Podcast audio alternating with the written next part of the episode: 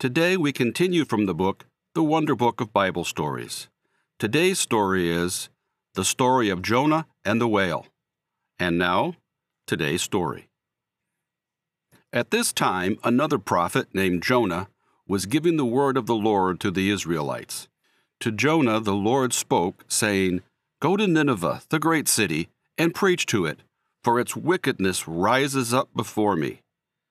But Jonah did not wish to preach to the people of Nineveh, for they were enemies of his land and the land of Israel. He wished Nineveh to die in its sins and not to turn to God and live. So Jonah tried to go away from the city where God had sent him. He went down to Joppa and took a ship for Tarshish. But the Lord saw Jonah on the ship, and the Lord sent a great storm upon the sea, so that the ship seemed as though it would go to pieces. The sailors threw overboard everything on the ship, and when they could do no more, every man prayed to his God to save the ship and themselves. Jonah was now lying fast asleep, and the ship's captain came to him and said, What do you mean by sleeping in such a time as this?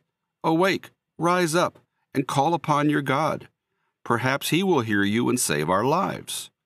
But the storm continued to rage around the ship, and they said, There is some man on this ship who has brought upon us this trouble. Let us cast lots and find out who it is. Then they cast lots, and the lots fell on Jonah. They said to him all at once, Tell us who you are. From what country do you come? What is your business? To what people do you belong? Why have you brought all this trouble upon us? Then Jonah told them the whole story how he came from the land of Israel, and he had fled away from the presence of the Lord. And they said to him, What shall we do to you that the storm may cease? Then said Jonah, Take me up and throw me into the sea. Then the storm will cease, and the waters will be calm. For I know that for my sake this great tempest is upon you. But the men were not willing to throw Jonah into the sea.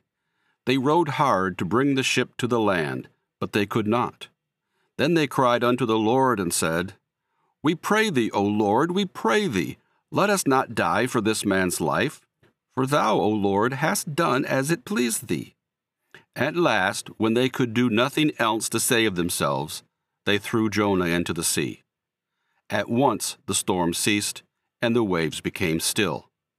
Then the men on the ship feared the Lord greatly. They offered a sacrifice to the Lord and made promises to serve him. And the Lord caused a great fish to swallow up Jonah. And Jonah was alive within the fish for three days and three nights. In the fish, Jonah cried to the Lord, and the Lord caused the great fish to throw up Jonah upon the dry land. Notice all through this story, although Jonah was God's servant, he was always thinking about himself.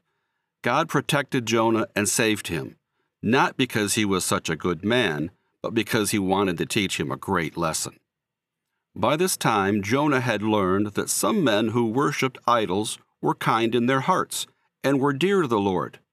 This was the lesson that God meant Jonah to learn. And now the call of the Lord came to Jonah a second time Arise, go to Nineveh, that great city, and preach to it what I command you. So Jonah went to the city of Nineveh, and as he entered into it, he called out to the people, Within forty days shall Nineveh be destroyed. And he walked through the city all day, crying out only this Within forty days Nineveh shall be destroyed. And the people of Nineveh believed the word of the Lord as spoken by Jonah. They turned away from their sins and fasted and sought the Lord from the greatest of them even to the least. The king of Nineveh arose from his throne, laid aside his royal robes, and covered himself with sackcloth, and sat in ashes, as a sign of his sorrow. The king sent out a command to his people that they should fast, seek the Lord, and turn from sin. And God saw that the people of Nineveh were sorry for their wickedness, and he forgave them. He did not destroy their city. But this made Jonah very angry.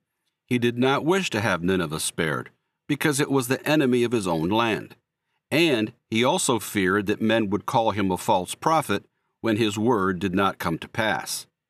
And Jonah said to the Lord, O Lord, I was sure it would be thus, and thou wouldst spare the city, and for that reason I tried to flee away.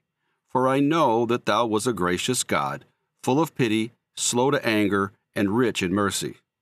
Now, O Lord, take away my life, for it is better for me to die than to live. And Jonah went out of the city and built a little hut on the east side of it, and sat under its roof to see whether God would keep the word that he had spoken.